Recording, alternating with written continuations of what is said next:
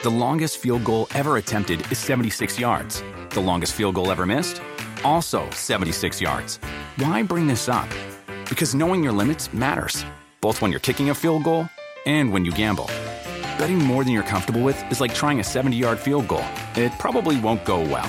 So set a limit when you gamble and stick to it. Want more helpful tips like this? Go to keepitfunohio.com for games, quizzes, and lots of ways to keep your gambling from getting out of hand.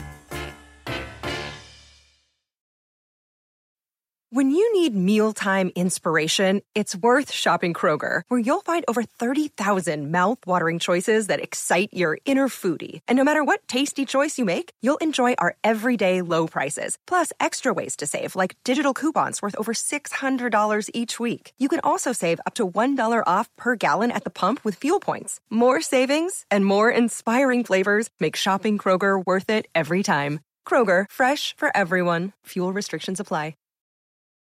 I have not been in like a situation like this. Starting off 0 2, I haven't been in a situation like this, and I feel like a lot of people, like a lot of leaders, haven't either. Leaders need to pretty much step up and just do their part. Here come the Irish. What a run! Touchdown! Play of the year for the Irish.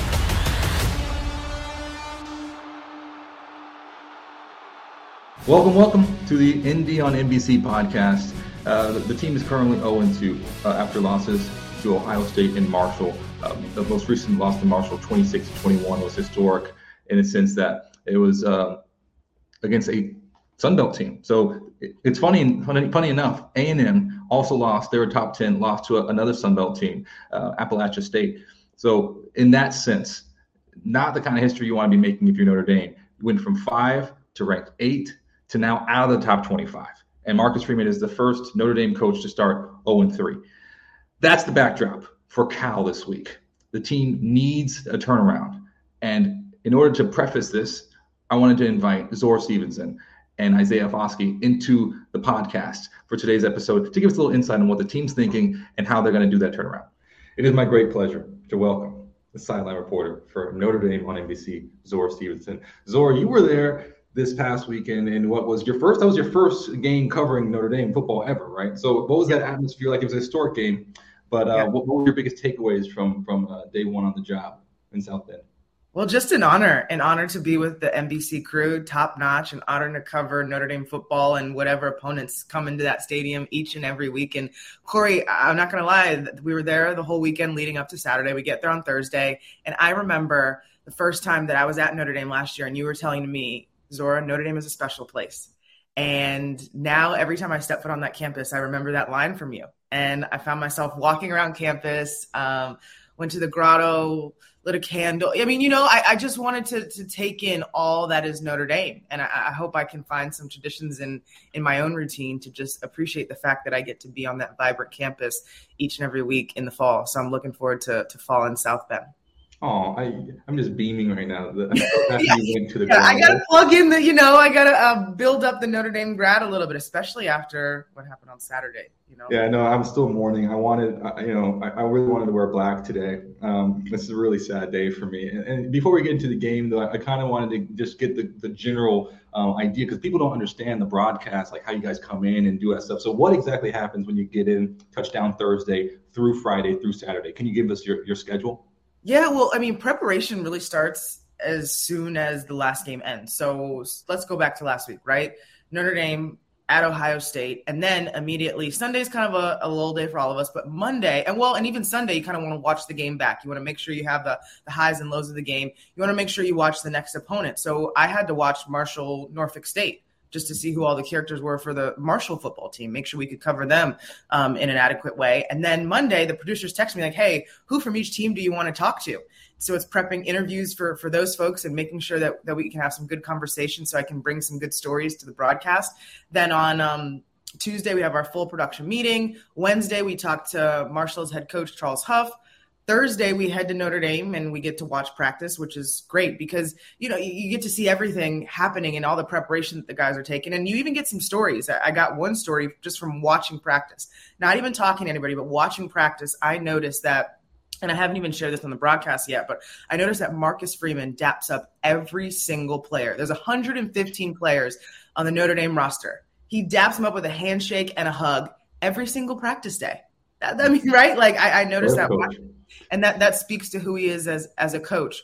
Then Friday is a full day of meetings with with the Notre Dame athletes and coaches. So we meet with Coach Freeman, we meet with Al Golden, defensive coordinator, Tommy Rees, offensive coordinator. We meet with a, a bunch of the different players, and that really helps us get more stories and kind of into the minds of this group and what they've been through in the week leading up to preparation, maybe what they really want to show on game day. Then then Saturday it's go time, and, and for me it was my first Notre Dame broadcast on NBC. So I'm not, you know, I had a lot of people reach out and like, how you feeling? And I mean, I played, I kind of had a little bit of that angst, right? Like it's, it, it's excitement, but it's also the pressure. Like you want to do well. So I was just trying to stay even keel. But when you walk into that stadium and it's 80,000 people, I, I cover basketball a lot. And so most of those arenas are 20,000 people, right? But Notre Dame Stadium, 80,000 people. It's electric. It's the type of energy that you kind of feel in your soul. Uh, and it's, it's, it's an awesome feeling and wait until you cover the night games or that's a whole different level. But uh, so it's funny because the, the the mindset coming in off that ohio state loss uh, you would probably know better than all of us you know what the offensive coordinator with defensive coordinator with the team what the players were thinking heading into this marshall week. Um, what what was the vibe? What was the feeling in those meetings yeah. So for Marcus Freeman, he was saying that the group was angry. He said every week you want different motivation. So he said heading into the Ohio State game, it was that nobody thought that they could compete with the Buckeyes. That was the motivation. So, you know, different analysts had videos, they use those as motivation. Then going to the Marshall game, it was it was the hangover from that. They were angry about how things ended at Ohio State and they wanted to show that on Saturday. It didn't necessarily work out that way, but that was the mindset going in. And offensive coordinator Tommy Rees said the team was frustrated that people were patting them on the back for a loss, hmm. right? Like after the Ohio State game, it was like, well, you competed. And then they said, we don't want to compete with the, the top teams in the country. We want to beat the top teams in the country. So he said the guys were frustrated with that and they felt a sense of urgency. And he said it was a, a one game playoff from here on out. That's how he felt that the season, how important that game against Marshall was. And it was just interesting how they came out. It was a complete opposite of yeah. kind of everything that we heard. I mean, even in my pregame interview with Coach Freeman, he said, Hey, we want to start fast and they, they didn't start fast. So it, it's interesting. I think he was frustrated that all the preparation did not translate onto that gridiron.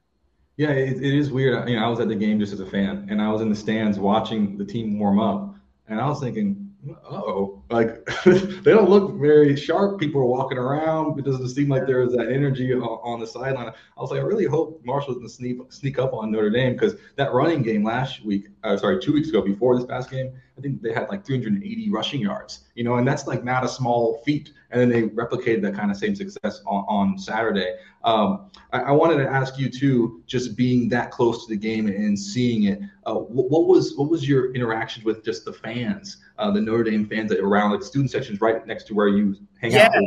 Like, yeah. What, well, and I'm walking, so you know I have to walk from sideline to sideline. And you get caught in the midst of that band, and your your ears will come off. Um, you know what's interesting is it's it's 80,000 people and all the students are there and all the hoopla, but it's organized chaos. It's not like a rowdy crowd.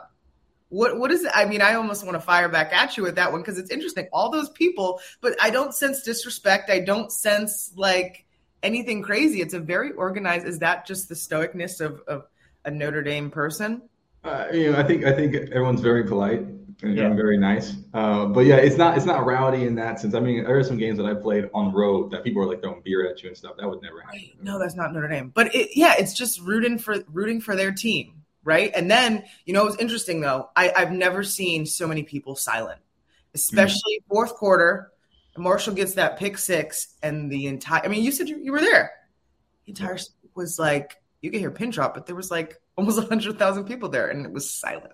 You, you know, it's funny. The uh, uh, you talk about the mindset of Notre Dame. The mindset of Marshall. It looked like they were confident, and, and I, just after that pick six, after some of the even the kickoffs where they'd run the end zone and they'd go straight to their student section and they would amp up. And it was like you said, everyone else was silent, but that small little sliver yeah, of Marshall just erupted. So I mean, what was Marshall's mindset? You got to talk to the team, talk to yeah. How were they able to ups, um, upset Notre Dame? Well, coming into the game, Marshall's head coach Charles Huff said, "If we bring our collective best, like let's not beat ourselves." He said, "Hey, if we go into Notre Dame Stadium and we bring our collective best and we play as a group and we lose, I'll be okay." But what he didn't want to do was give it up to the team. So whether it was turnovers or penalties or whatever it may be, he was like, I don't want us to beat ourselves. And what's interesting is even after the first quarter, it was zero zero at the end of the first quarter. Marshall was hype. Mm. Like they they had felt like they came in there and said, Hey, you all are gonna respect us today today. And and you talk about the fact that Marshall didn't look scared or nervous. I think that goes to a lot of the experience on that roster. I mean, there's guys from transfers from Texas Tech and Florida State and you know these these top schools, and they played in that kind of an atmosphere. Uh, Charles Huff, the head coach, was at Alabama for two seasons. It doesn't get bigger than that, right? So they uh, they were not strangers to the atmosphere. Twenty four transfers, and he Charles. Yeah, that's amazing. Yeah, he told me after the game. He said college football is changing. You know, I mean, you got these mid majors, but they've got some experience, some big time experience because of of the transfer portal. And we saw the same thing happen to A and M too, who, who were upsetting another top yeah, App State Sun Belt team. And it is interesting, I think, with the you're right, the transfer portal does kind of give more room for upsets. It kind of feels like March Madness, you know, like even like an Alabama team against an unranked Texas team, like almost loses, comes down to a last minute field goal. Like college football is a little, it's a little. I think there's gonna be a lot more surprises down the road.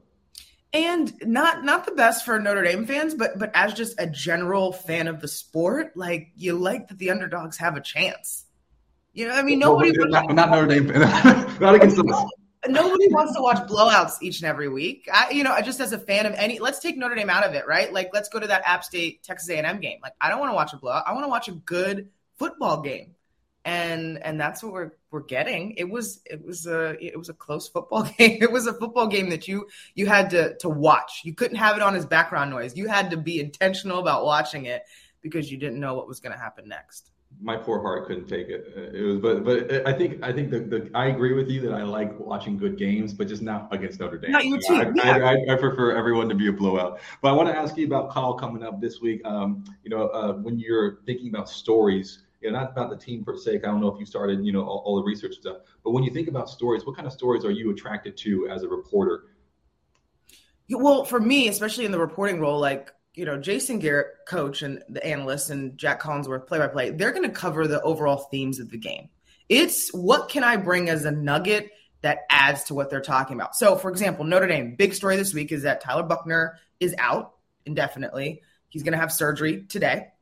And Drew Pyne will now be the starting quarterback. So that's that's that's what you're going to probably start the, the broadcast with, and Jac and Coach are going to handle that. What can what can I add to enhance that story? Well, when Tyler Buchner was named the starting quarterback, Drew Pine was a really good friend to him, right? Mm-hmm. And, and continued to push him in practice. So now that the tables have turned, how is Tyler Buchner going to show up for Drew Pyne? How is he going to encourage his friend? How is that friendship a two way street? So that's a story that I want to explore this week, and maybe a way that I can enhance the broadcast and give you all a snippet in, into you know what's going on with these two two quarterbacks hopefully I get a chance to talk to some of the players with the the Cal team. And you know, this is a team that's coming in two and zero, oh, and Notre Dame is zero and two. it's like complete opposites, and um, both of them are playing for something. Cal obviously wants to continue to get it season off on the right foot, and, and Notre Dame desperately needs a win. So the motivation is the motivation is there for for both sides. You know, it's funny too because Cal's offense has kind of sputtered in their two games. You know, the, they didn't start fast in game one. They were able to rally. Then game two, they started fast, but couldn't uh, keep it consistent over four quarters. And yeah. that's what we saw with Notre Dame's offense of Ohio State. I mean, first half looked good. Second half was disastrous. And then against Marshall, it looked like nothing was happening. I, I do think what what your uh, your point about Drew Pyne is extremely fascinating, given the, current market around quarterbacks, where you know if you don't get the starting job, your name's in the transfer portal immediately. And, and I think that that speaks volumes about Drew Pyne that he was willing to not go into the transfer portal. And it's funny, like it seems like his whole career has been kind of like, oh, you count me out, you know, I'll wait my turn, I'll prove you wrong. Uh, and it's just like that, that that quarterback room is really special. I, I think you're definitely on to something there. That's a really interesting point. Yeah, I'm, I'm, interested to see what, what both of them say. And you know, there was especially in the offseason for Notre Dame, there were so many questions around who's going to be starting quarterback, who's going to be starting quarterback, and Tommy Rees and Marcus Freeman went with Tyler Buchner, and that's specifically for his ability to run the football.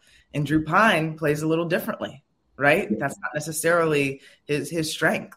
Um, but but one thing too, especially after the Ohio State game, is fans wanted to see Notre Dame play in the air a little bit more. They felt like you know Ohio State they were they were running the football a lot. Hey, let's let's get some throws out there. Maybe that's you know Drew Pyne can can help facilitate that. But you you brought up a good point about both offenses with with Cal and Notre Dame, right? That that hasn't been um, what stood out about what they've done so far in this college football season. So maybe we get maybe we get an offensive game because both both teams are due. I got to ask you about um, the differences between basketball and football now, because you know you covered basketball in so many different facets, from doing play-by-play for the Milwaukee Bucks, being a reporter, I mean, host, I mean, you name it. Um, what is the difference? You mentioned the size of the crowd in the arena, but yeah. as far as preparation is concerned or storytelling during the game, uh, are there any differences between being a reporter for basketball and being a reporter for football? Well, the biggest difference for me personally is I played basketball in college and I didn't play football. So just, just like, you know, I mean, just from uh, understanding the sport and being able to pinpoint things. Like, I mean, I understand big, big themes, obviously, and I understand the game of football, but like, there's nothing like uh, understanding what the players are going through because you did it. And obviously, I didn't play in the NBA. Like, I cover the NBA. I didn't play in it, but I played basketball and hoops is hoops. And, and you can understand certain formations and, and certain schemes and stuff like that. So that's what I'm really trying to hone in on the football side is really understanding – um, what these guys are, are trying to do on the field. Um, from a reporter standpoint, the biggest difference is football is just so much more. It's more players, you know, mm-hmm. more athletes, more characters that, that you have to identify. And the helmets, like yeah. basketball, I can see their face. So I like, I, I know, okay, that's so and so. Football, it's like you got to know the number. And sometimes you can't see the number. So you need to know the tendencies, the cadence, or even just where they line up. You know, okay, like if you're right behind Buchner, it's probably estimate if I can't see the number, you know, it's, it's either Chris Tyree or Audric Estime, right? Like so, um, just just pinpointing different things to recognize the guys because yeah, I can't see their faces. That's, that's a really funny point. Uh, yeah, I didn't think about that because that's you know I just grew up around football, so I just think, oh yeah, you can always tell. But you're right, has helmets on, and yeah. they're so far away. Yeah. You know, before we before we wrap up, um, thanks so much for your time. I got to ask you just a quick lighting round. And we did it with Coach Marcus Freeman uh, to announce this season uh, this podcast. So I want to do it with you, Zora. And uh, if you're ready, it's gonna be really quick. Just one word, right. two word answers, one you know sentence, but I'm gonna just throw them at you. Okay. Okay. First sporting event you ever attended? Washington Mystics game, WNBA. Go Sticks. Wow. Okay, gotta move on. Motto or quote you live by? Keep it going. Name of a poem. Look it up. Oh, love that. Reaction to uh, when you met Giannis for the first time? He said he knew who I was, and I'm not gonna lie. In that moment, I texted my husband. I was like, "I'm like, Giannis knows my name." I had a little moment. Didn't show it to him, but I had a moment. He was like, "Yeah, I know who you are." no, now now Giannis knows the story. Uh, your favorite meal? Chicken wings. I'm not eating meat right now, but like, my goodness, do I wish I could have some hot wings right now. And uh, what are you obsessed with right now? It could be a show, it could be a song, anything. My guilty pleasure go to is The Housewives of Atlanta.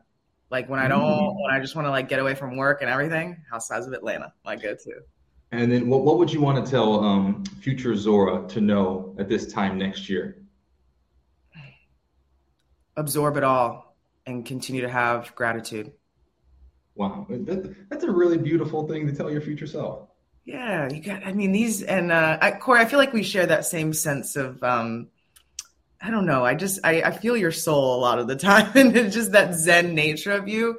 And uh, yeah, we got to absorb the moments because this moment right now will never happen again. So we got to live it.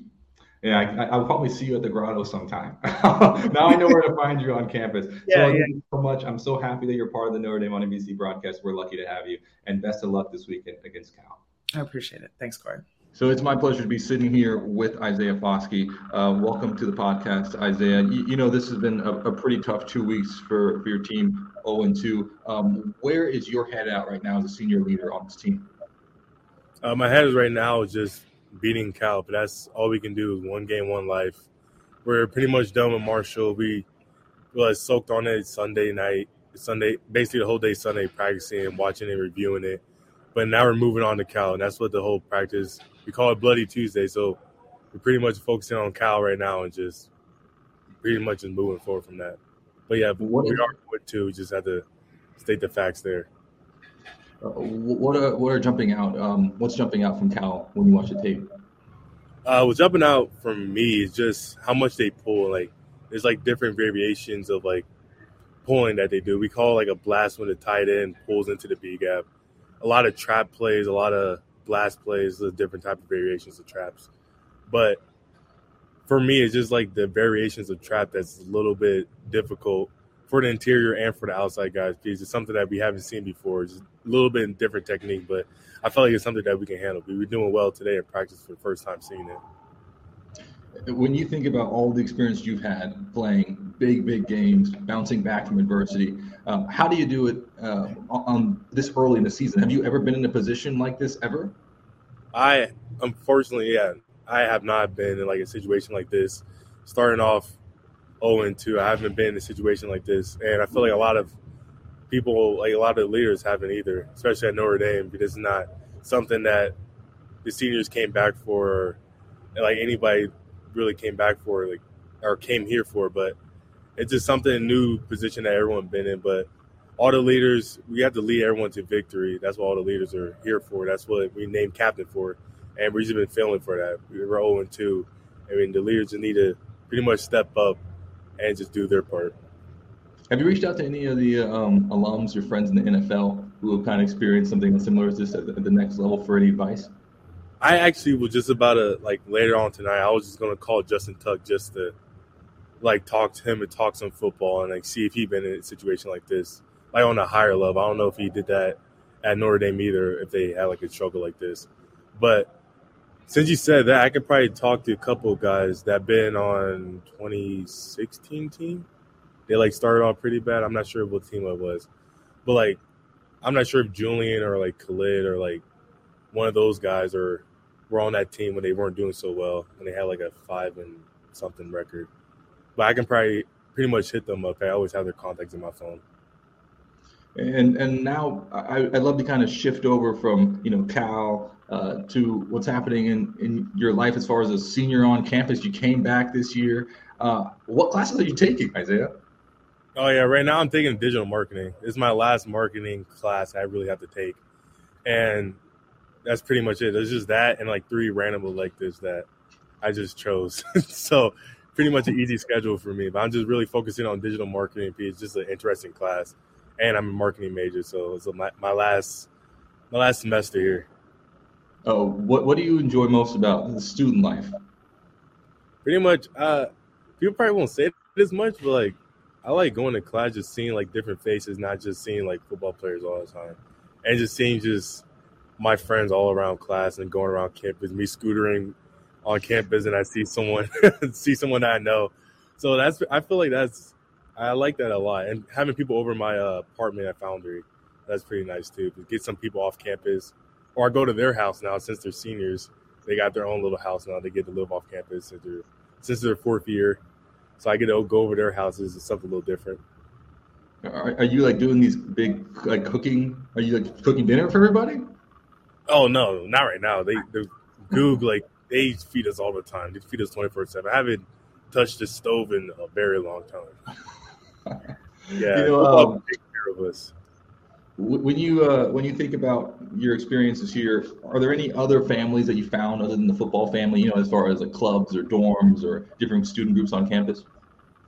Uh, unfortunately not. I haven't. I feel like football just takes up so much time that I really haven't had like the chance. I feel like there, I had had a chance to do it, but I just haven't taken the opportunity to really reach out, like try to find a community that I like. But I don't know. I probably should now. I got some more free times. I'm not taking as hard classes. Uh, what you mentioned, you love having people over um, who are on campus, going to their house. Uh, what are some of your other favorite, you know, as far as hobbies or uh, that you that you have outside of football? Outside, I don't know. I pretty much just hang. I hang out with a lot of my friends. That's like my favorite hobby. It's just like it's just chill to me because I get my mind off of football. We just like laugh and joke around all the time. Especially even like no one comes over. Still have Alex Ehrensberger and JD Bertrand to joke around with at the apartment. We're like we're like pretty just funny guys. We're us three just together. We just make like the funniest jokes or like inside jokes that we have. But it's just funny. Uh, when you think about um, all the different Notre Dame traditions, uh, what stands out as your favorite? My favorite is definitely, I'll probably say singing an alma mater at the end of it, at the end of the game, because that's some that's just something I never really like been a part of. Even like in high school, like in high school, I didn't know. I don't think they even have alma maters in high school, but like in college, like doing that my freshman year, I didn't know the lyrics though in my freshman year. But like being being a, being a part of it my freshman year is just something different, and I just really liked it, just being a part of that. And everyone was just like buying it, seeing the whole student section doing it as well, and basically the whole stands were facing student section. It was just something different I'd never been a part of before. Yeah, it's it's definitely the, I think most special tradition for any former player. I mean, just, once again, I'm very biased, but I agree with you. There's nothing like, it, especially under the lights. Yeah. Uh, I, I want to shoot you a, a, quick lightning round. You know, we have a couple minutes left, so I'm just going to rattle off some things, and uh, if you're down for it, you can go ahead and give me give me those answers really fast. Are you ready? All right, I'll try. Okay. Favorite musical artist? Lil Baby. Oh, nice. A book that changed your life? Oh, I know the book, but not the title. Oh, it's a book. It's a book my dad gave me though, right before I came to college. It was like a oh, little wow. small. Yeah. Uh, okay. Uh, favorite TV show to binge watch?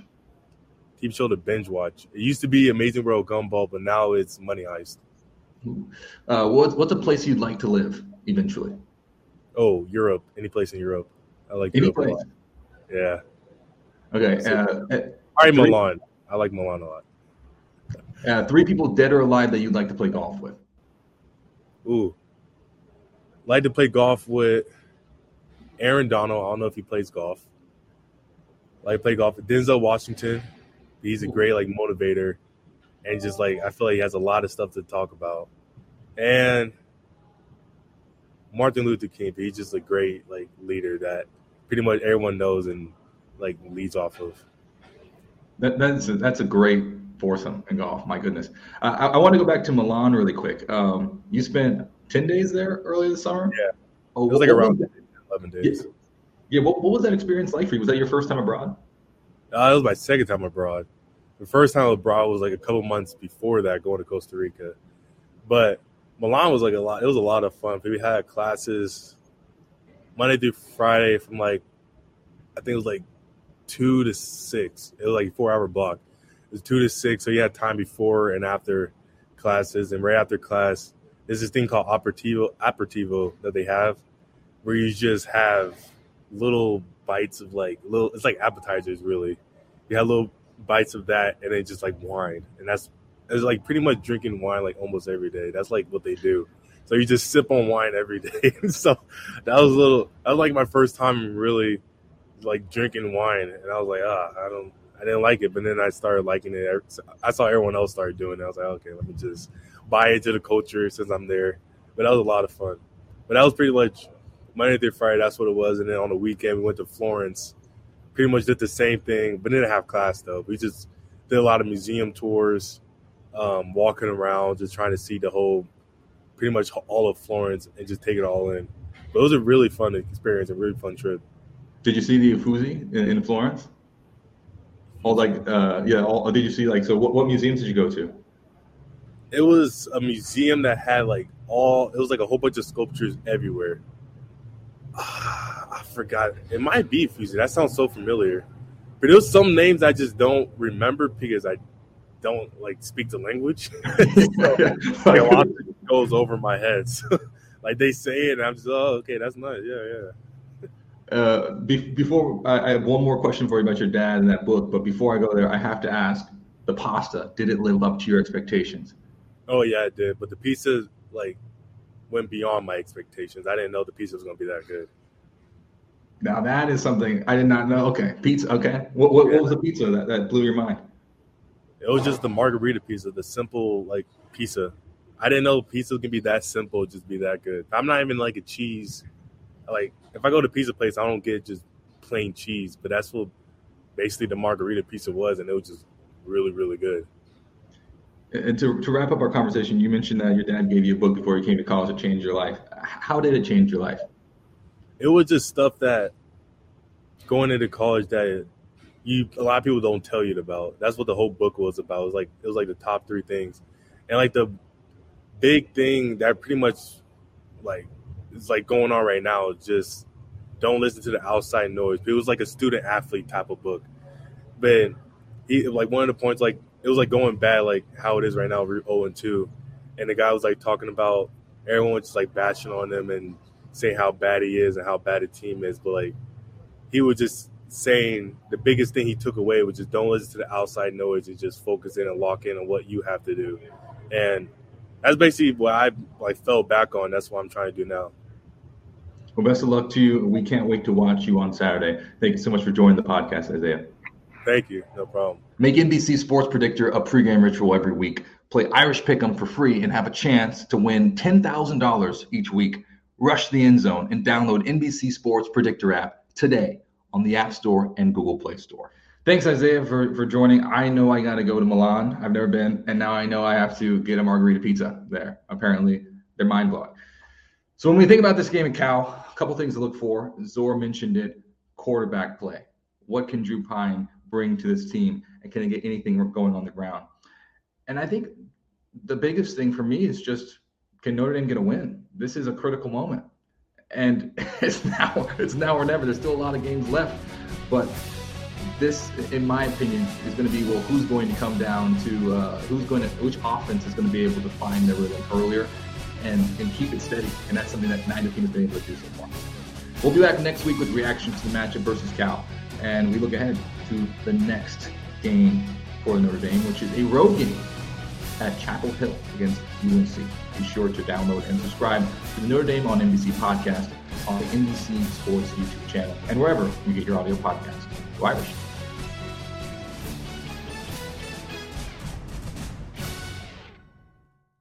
The longest field goal ever attempted is 76 yards. The longest field goal ever missed? Also 76 yards. Why bring this up? Because knowing your limits matters, both when you're kicking a field goal and when you gamble. Betting more than you're comfortable with is like trying a 70 yard field goal. It probably won't go well. So set a limit when you gamble and stick to it. Want more helpful tips like this? Go to keepitfunohio.com for games, quizzes, and lots of ways to keep your gambling from getting out of hand.